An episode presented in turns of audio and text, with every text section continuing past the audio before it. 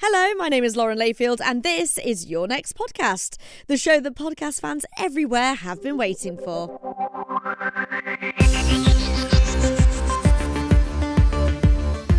Now, look, I'm not here to judge you if your attempts at a dry January fell a little bit short. Mine certainly did. Although, I must say, my other half, his birthday's middle of January, so do you know, what do you expect me to do? But I am really curious to know what you think about this week's podcast, which is Sisters in Sobriety. Whether you drink a little bit or a lot, or you're teetotal, or if you hover somewhere in between, this show has got lots to get you thinking about your relationship with alcohol. The podcast explores what a sober lifestyle means, and it turns out it's a lot more complicated, interesting, and funny than just ditching the booze.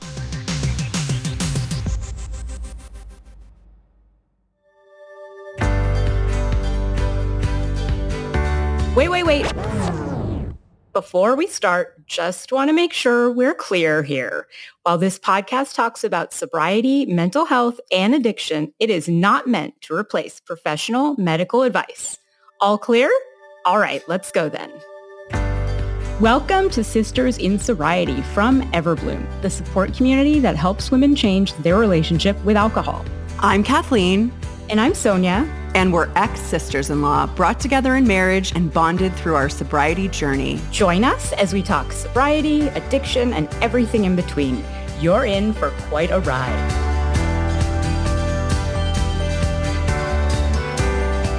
How you doing today, Kathleen? I am doing really well. I'm doing really well. It's a little bit chilly here. How are you doing? I'm really good. I'm excited to be here. Today we're going to talk about making the decision to quit drinking. And I love talking about this because it's really like that first step in the journey and just admitting to yourself your life would be better without alcohol and that it's holding you back from having that life that you want. So Sonia, what does it mean to quit drinking? And what are some of the factors that keep us from admitting that we're struggling in the first place?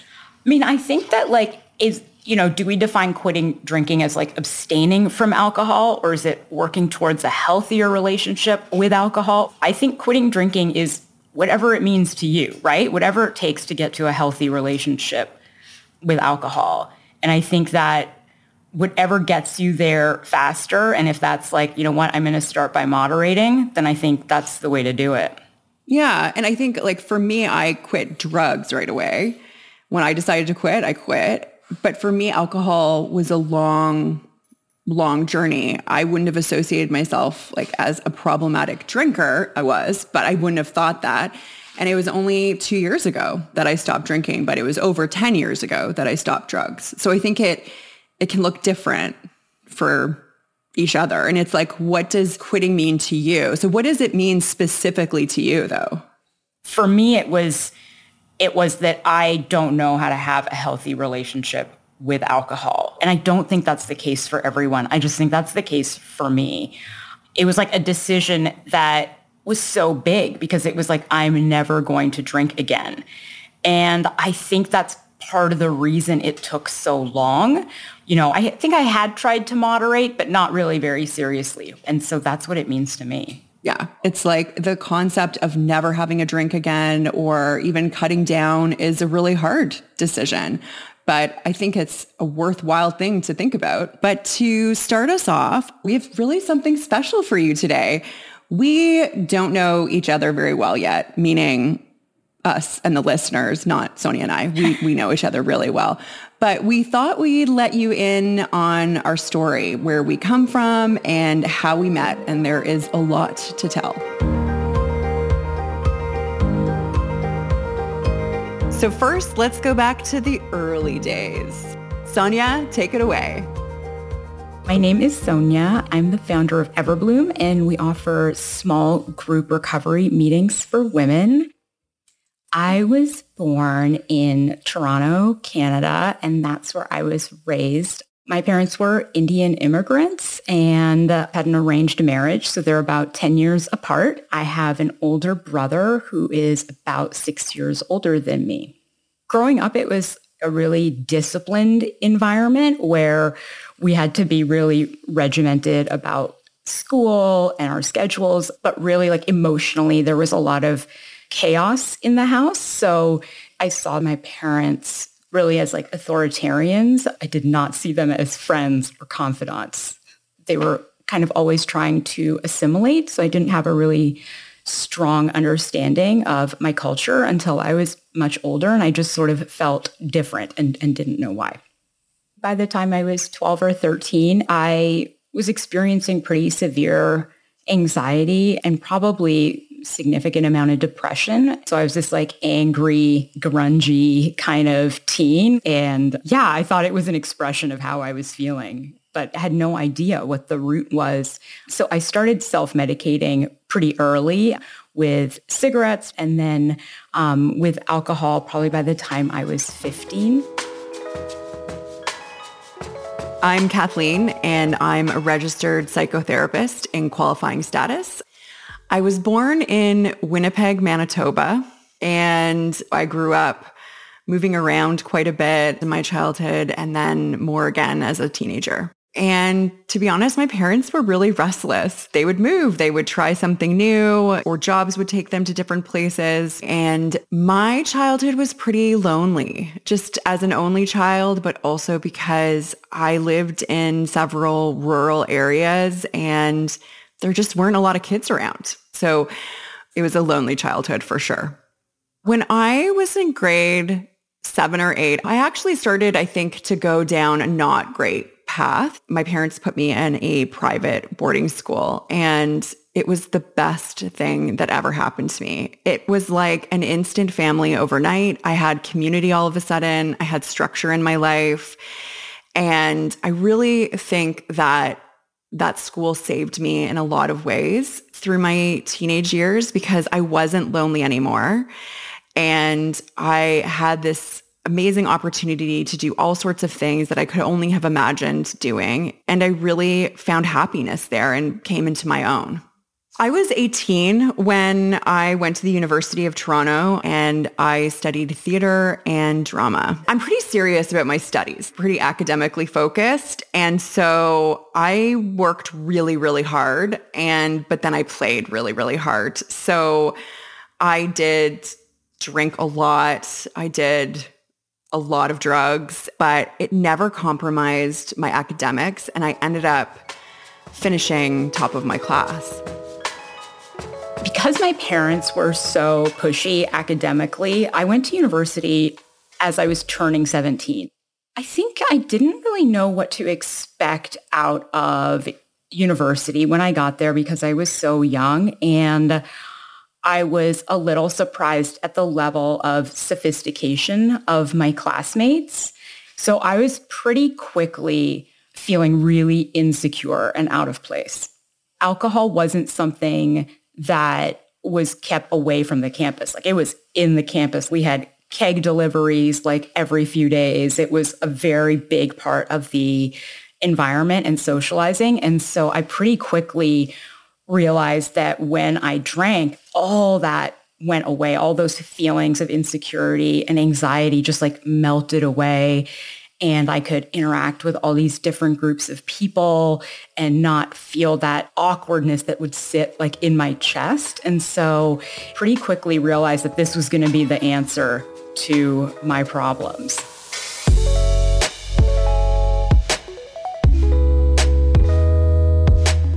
So Sonia, as we heard, growing up you felt challenged in your mental health and like at university you used alcohol to socialize and integrate.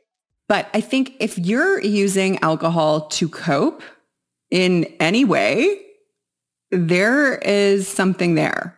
So what are the signs, Kathleen, that someone might be struggling with alcohol use disorder? So from their perspective, you know, this is a very individual thing, but I think if you're using it frequently, like every night after work to decompress, to relax, to feel better, if a stressful event happens in your life and you're like, oh, just going to have some wine.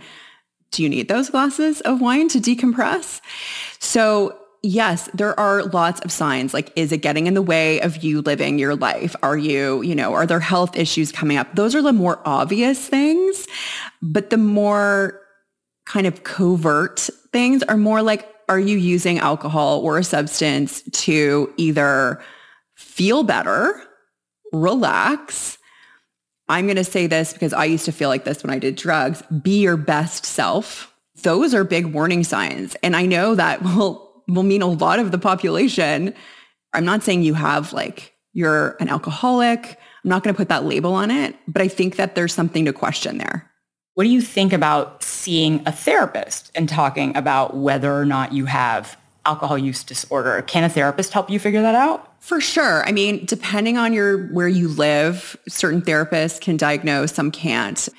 For sure, a therapist can do an assessment. Like even a general practitioner physician can also do an assessment with you and then also kind of guide you in the right direction. Sometimes it doesn't even need to be that. Sometimes you could go to a support group. You have Everbloom, Sonia, and people may show up. I'm sure this happens. Do people show up and they're like, I don't know if I have a problem or not? Yeah. I mean, that's like 90% of my clients are gray area drinkers. And so they're not using the term alcoholic, then they're not even necessarily wanting to commit to like a life of sobriety, right? They just want to learn healthier coping mechanisms and hopefully decrease their use and their dependency. So what can you do to help yourself and figure out if you have a problem for all those people who are listening right now and are like, I don't know if I have a problem or not. What can you do to help yourself and figure that out? Yes, I remember like every Monday morning, like waking up and Googling, am I an alcoholic?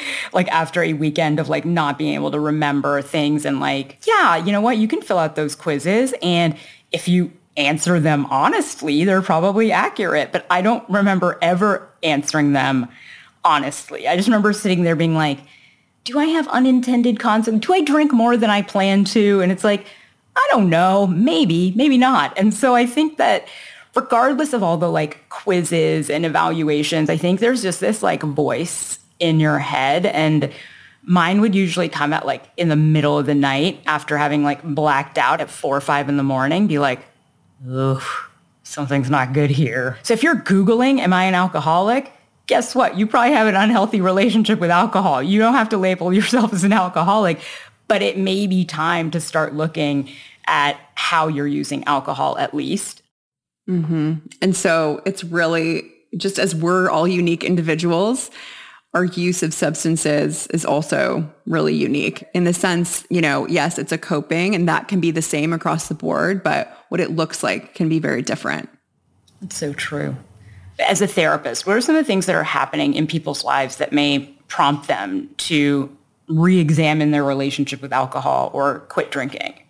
I see so many things that it can be someone who never really identified that they had a problematic relationship with alcohol and then something huge happens in their life, like a divorce or a death of a loved one, and they realize that they have no other coping skills and that their drinking then increases and alcohol is what they use to help feel better.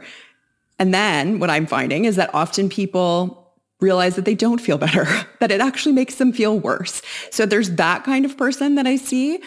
And then there are also people who, you know, have just been drinking problematically their whole lives and they want to make a change. They don't want to live like that anymore. They, you know, run into issues with their job. They run into issues with their spouse or partner or children. So I think there's a lot of ways it can come up for people to to say like hold on here.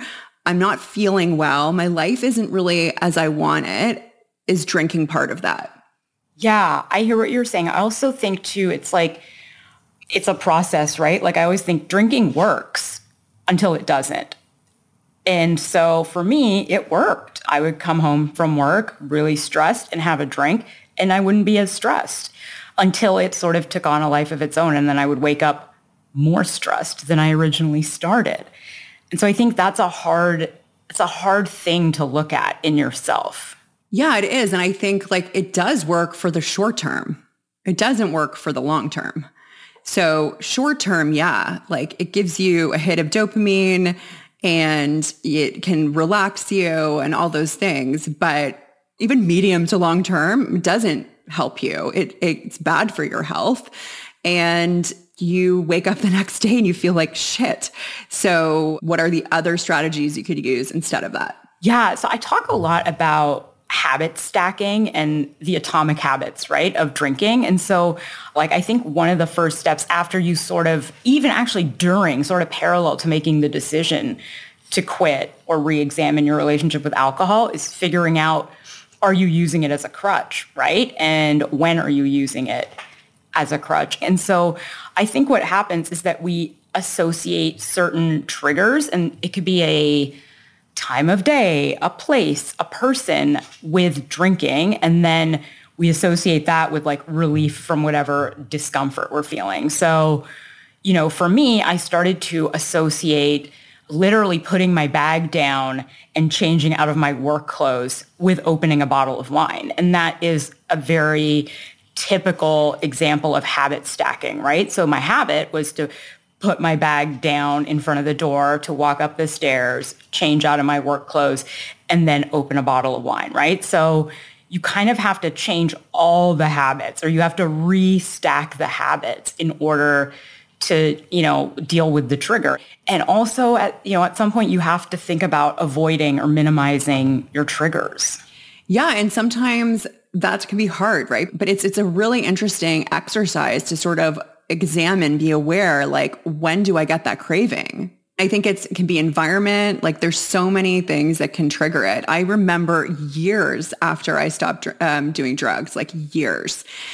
And I went to a restaurant that had like kind of flashy lights and pumping music. And I was like, why do I want to snort cocaine all of a sudden? Like, what is going on? Why? And I realized, oh yeah, it's like the club environment that I always used to do drugs in.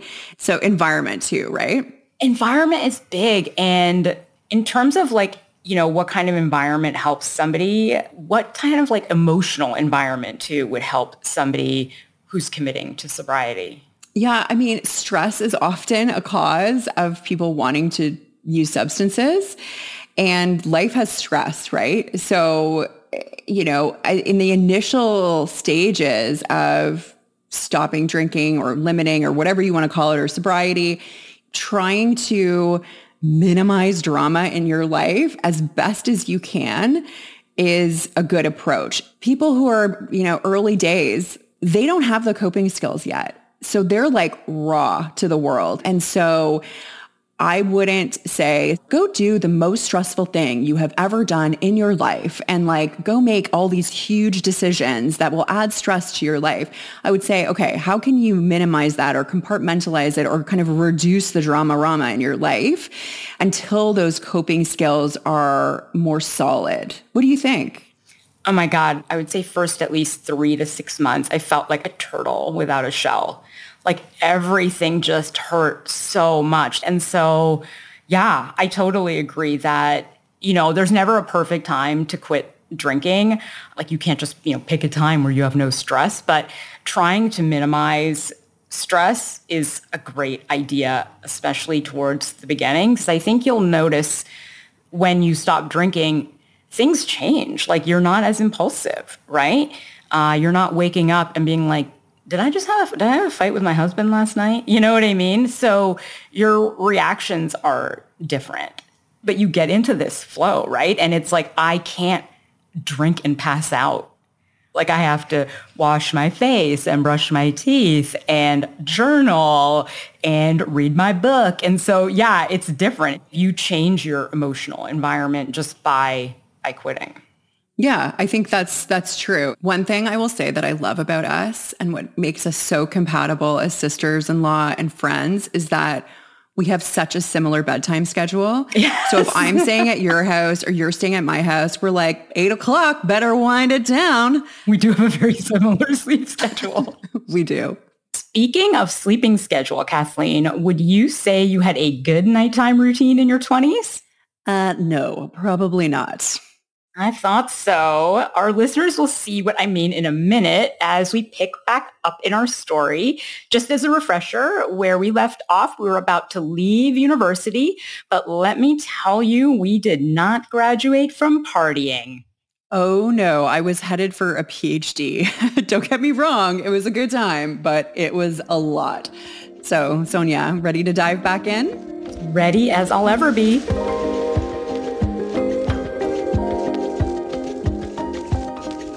I started dental school in 2001 in Boston and dentistry was really, it, the, the schooling part was very rigorous. And so I was just studying. And so I could only drink like once every like six, eight weeks. It was like the only thing that had ever, you know, tamped down my drinking.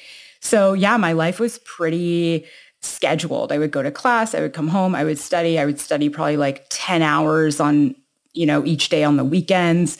And my ex-husband was one of my classmates and my study partner. And we were really good friends for about three years. We got really close that way. And then close to when we were graduating, I think we realized we had feelings for each other and we started dating. We graduated um, in 2005 and went to um, different cities. I went to Pittsburgh to do a residency and he went to Philly and they were five hours apart by driving. But we made it work and we saw each other um, pretty regularly for three years. And so it seemed like the natural choice to move to Philadelphia in 2008. And then the recession hit. And so I was really lucky to have a job, but he wasn't so lucky. And so we think maybe we should start a practice from 2008 to like 2011 was just this such an interesting time. We got engaged, we got married, we started our practice, we got a dog. Like I had my first like adult apartment and I had my first adult job making more money than I ever even I you know, never had money. And so this was just like, this is the best thing that's ever happened. I was just super ambitious, which I had not really been before in my life. And so I was just really going as fast as I could. And then, yeah, to come down, I was also like, you know, drinking. And so it was a really work hard, play hard. So I tried the acting thing for a little bit and that just wasn't happening. And so I did a post grad in in public relations, and that was a, a, a, huge shift, a huge turning point in my career.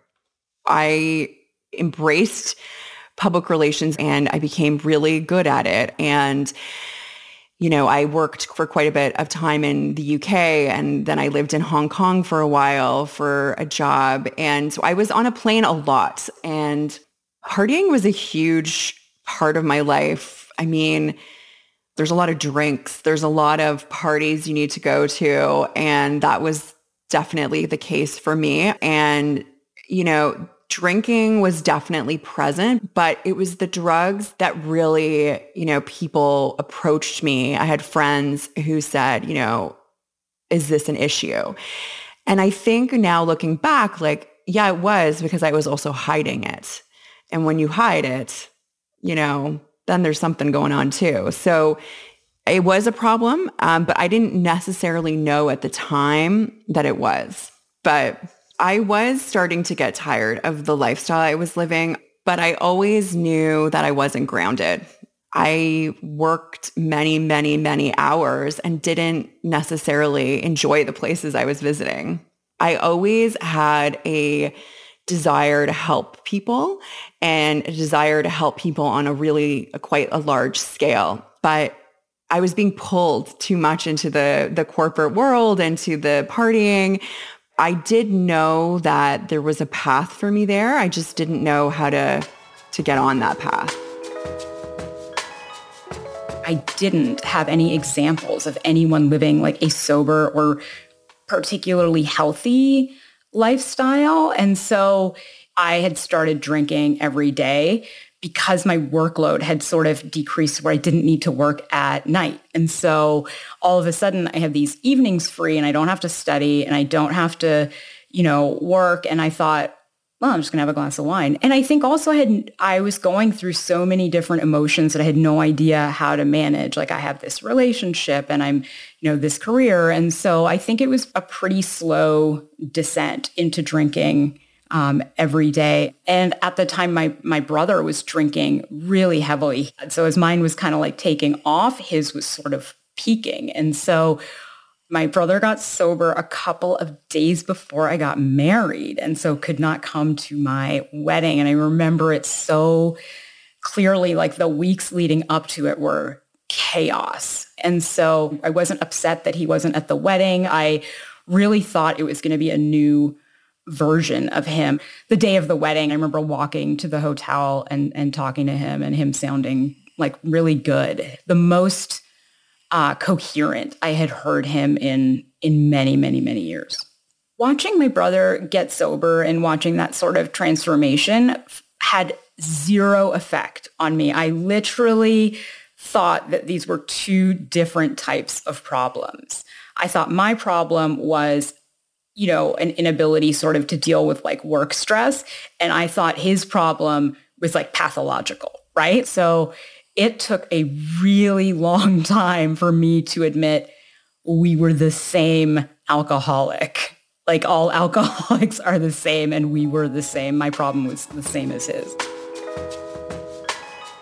There was a really distinct turning point for me and I was 31 and I had planned for over a year to go to Mexico and do a yoga teacher training. And they warn you before, you know, you have to have a consistent practice and you have to be practicing a certain amount every day. And I did not do that. And the night before I was supposed to leave, I had a really early morning flight. I think I had to be at the airport around 5 a.m. I just decided not to sleep and I went to a bunch of bars and clubs and ended up doing a ton of cocaine and coming back to my apartment grabbing my luggage and going to the airport for my yoga teacher training. And what ended up happening is that it really became rehab for me. You know, you can have any substance. You couldn't even have caffeine. So I went from the lifestyle I was living to, you know, sleeping on the beach next to the ocean and you know, practicing yoga eight hours a day and meditating several times a day and eating the cleanest food you can imagine and no alcohol, no drugs, no caffeine. And so luckily my body adjusted and then my mind, my mind followed. I felt so much healthier and the practices I had been doing, you know, really started to sink in. And yeah, I was absolutely feeling the change in real time. I could notice myself becoming stronger and clearer and everything about me, my energy started to shift, everything.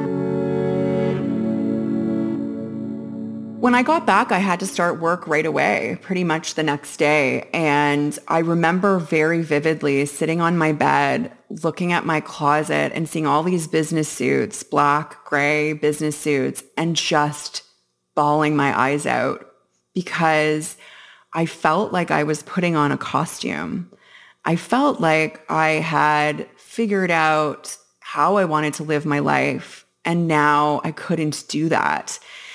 And I just wept because I felt like I had found who I was and then I had to leave her again. And I knew I had to chart a different path for myself. I just didn't know what that would be yet. And it did take me a few more years to figure out that I wanted to go working for nonprofits and then eventually becoming a psychotherapist.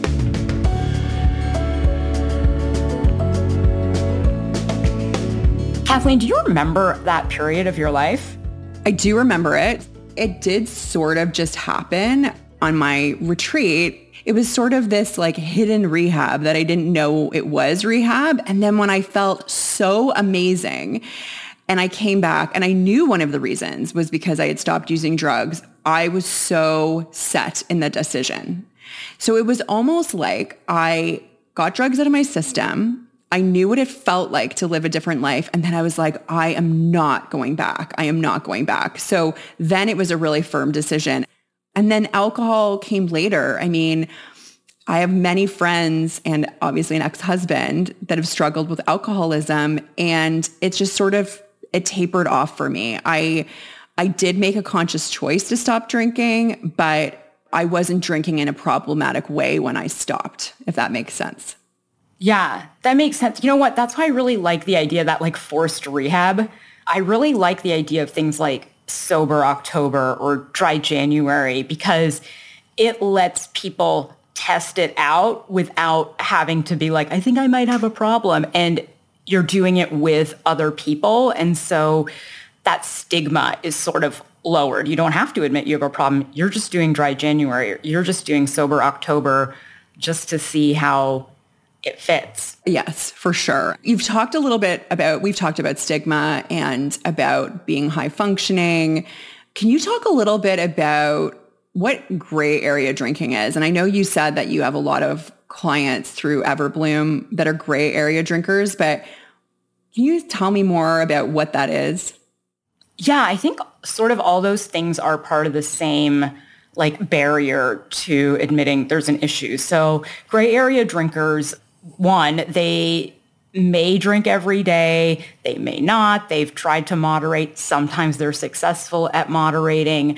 They truly believe that they'll be able to moderate, right? Like that their issue with alcohol hasn't gone so far that it can't be like reined back in, right? Specifically, they don't want to use the word alcoholic or addict. And these are really, you know, in Everbloom, they're really high functioning women, right? Like these are women who don't have the typical consequences we associate with alcohol use disorder, and neither did I. And so, you know, do some people start thinking as, oh, I'm a gray area drinker, and then realize I think I might be a black and white drinker? For sure. For sure. But I think gray area drinking is kind of like the sober curious concept, which is may, maybe my life would be better without it but they're also social drinkers. They're not in their minds like, well, I'm not sitting at home drinking a bottle of wine by myself watching Netflix. And yeah, it's just an interesting kind of like subset of people that are trying to figure out whether or not they can take a break, a 30, 60, 90 day break from drinking, or to try to moderate you know, to two, three times a week or to one or two drinks. Um, so that's the goal, I think, when a lot of people come to Everbloom that are gray area drinkers. Hmm. Interesting. Yeah. Yeah. So with my clients, like I will sometimes notice for six months, they're trying to moderate, right? And it's not working. And, you know, it's not my place to tell them it's not working, but to kind of lead them to that conclusion. How do you think we should be broaching the idea of alcohol use disorder with a friend or a loved one that we think might have a problem? So uh, this is actually a more complicated question than one might think because I think, you know, there can be addiction where it's, you know, absolutely impacting someone's life where they're not functioning and they are not able to hold down jobs. They're not able to look after their children. And then probably most people have seen the show Intervention and then like, you know, that might happen. But I remember when I was using drugs a lot, some of my uh, my fellow drug users, people I used to party with, actually became concerned with me. And they just said, do you think you're using too much? Or do you think this is a problem? And I wasn't ready to hear that yet. And so I think it's okay to say to your friend or loved one, you know, I'm concerned about you. I'm here to support you. I've noticed that you're drinking a lot or, you know, you're relying on alcohol, I'm here to support you if you want to get help. And I think it's the offer of support and not pressure. You may not get a positive response at first. So like with my example, I was like, what? No way. But I never forgot it. I never forgot it. And so when the time comes that the person then who's using the substance wants to make a choice that's different for their life, they know that that friend or family is there to support them. What do you think? Yeah, I agree. I mean, I think that very specifically, and we see that in intervention, that confronting somebody is typically not the way to go, you know, and like ambushing, not the way to go. No. But I agree. I think like supporting somebody and like listening to them, you know, and trying in your own way, in a very gentle way to get them to see the consequences of what they've been doing or what the alcohol has been doing um, to their lives. I think that's a good way to support. Yeah, as a therapist, I will say, you know, I definitely use values. So I work with my clients on like, what are the values they have in their life that they want to live by? And then we look at like, is their substance use, does that move you toward the way you want to live your life or does that move you away? And sometimes they're going to say, yeah, it's moving me toward. But usually down the road, they're like, you know, Kathleen, that drinking that amount, it's actually moving me away from where I want to be. So that's another way that you can talk to your friends or loved ones is like, what kind of life do you want to build for yourself? And I'm, I'm worried about you. I'm worried about you for your drinking. Is it helping you? Is it not helping you? Like just from a place of non-judgment. Yeah, you're right. You know, the values exercise, I use that too. It's amazing. Unfortunately for me, I used it after, but even using it after, looking at my values now, they're so incompatible with the life I had when I was drinking. Like on paper, you're just like, oh my God, I can't believe this. Like the ultimate denial of like who you are, denying your values, that's crazy. So I think for maybe years, but definitely a number of months, I knew alcohol was interfering with who I wanted to be and that I wasn't going to get there. And then it was kind of like wait for the perfect moment. I didn't realize I was doing that, but I waited for this moment where I just had this horrible, horrible hangover on a Sunday morning. And I was out with a girlfriend of mine and she was pregnant, so she wasn't drinking and she was like glowing. And I, I just thought, what am I doing? What am I doing? Like I, I'm going to go home and I'm going to drink because I have this horrible hangover and it's uh, it's two in the afternoon. And so I knew that like that life that I wanted, which is the life I have now, which is I wanted to like wake up and uh, read the New York Times on a Sunday and drink some chai. And I wasn't. I was like, you know, drinking water and taking Advil and trying not to vomit. And that just wasn't the life I wanted.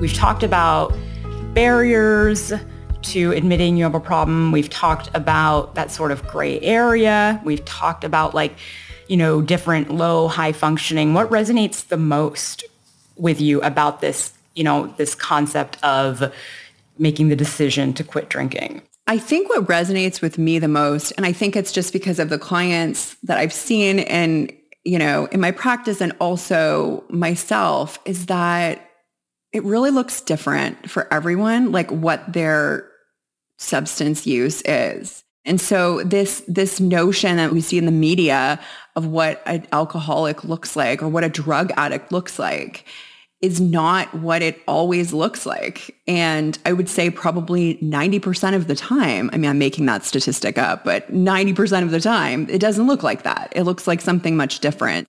Yeah, I, I totally agree. I think it's that comparison part that resonates with me the most. I think, you know, I grew up around a lot of low functioning drinkers. And so having the bar set so low made it more difficult for me to make the decision. And it really increased that sort of like, well, there's such a like gulf between these people and me and the sort of that's not me. I'm not like them.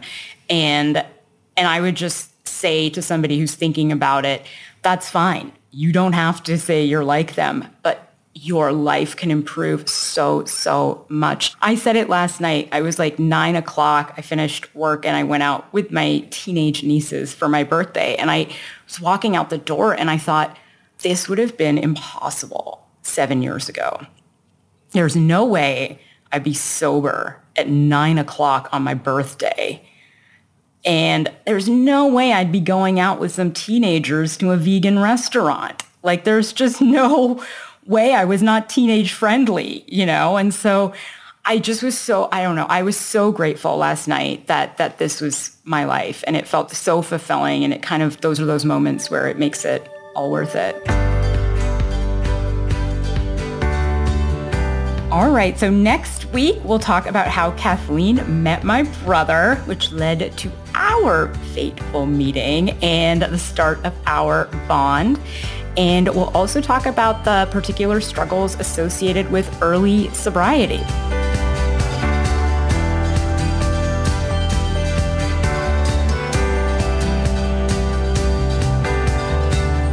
This was Sisters in Sobriety, a podcast brought to you by Everbloom, where we help women change their relationship with alcohol. If you want to learn more about sobriety and meet your community, find us at joineverbloom.com. Are you a sister in sobriety? Then reach out on social media. We'd love to hear from you. If you're feeling generous, leave us five stars and a review and follow us wherever you listen. You'll never miss an episode. Until next time.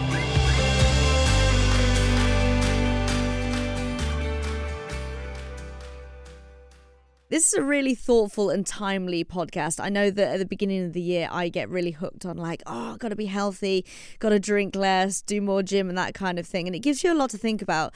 You can find Sisters in Sobriety on Amazon Music, Spotify, Apple Podcasts, or wherever you're listening to this. Once you've tapped follow, don't forget to do the same for this show too, so you can find your next podcast.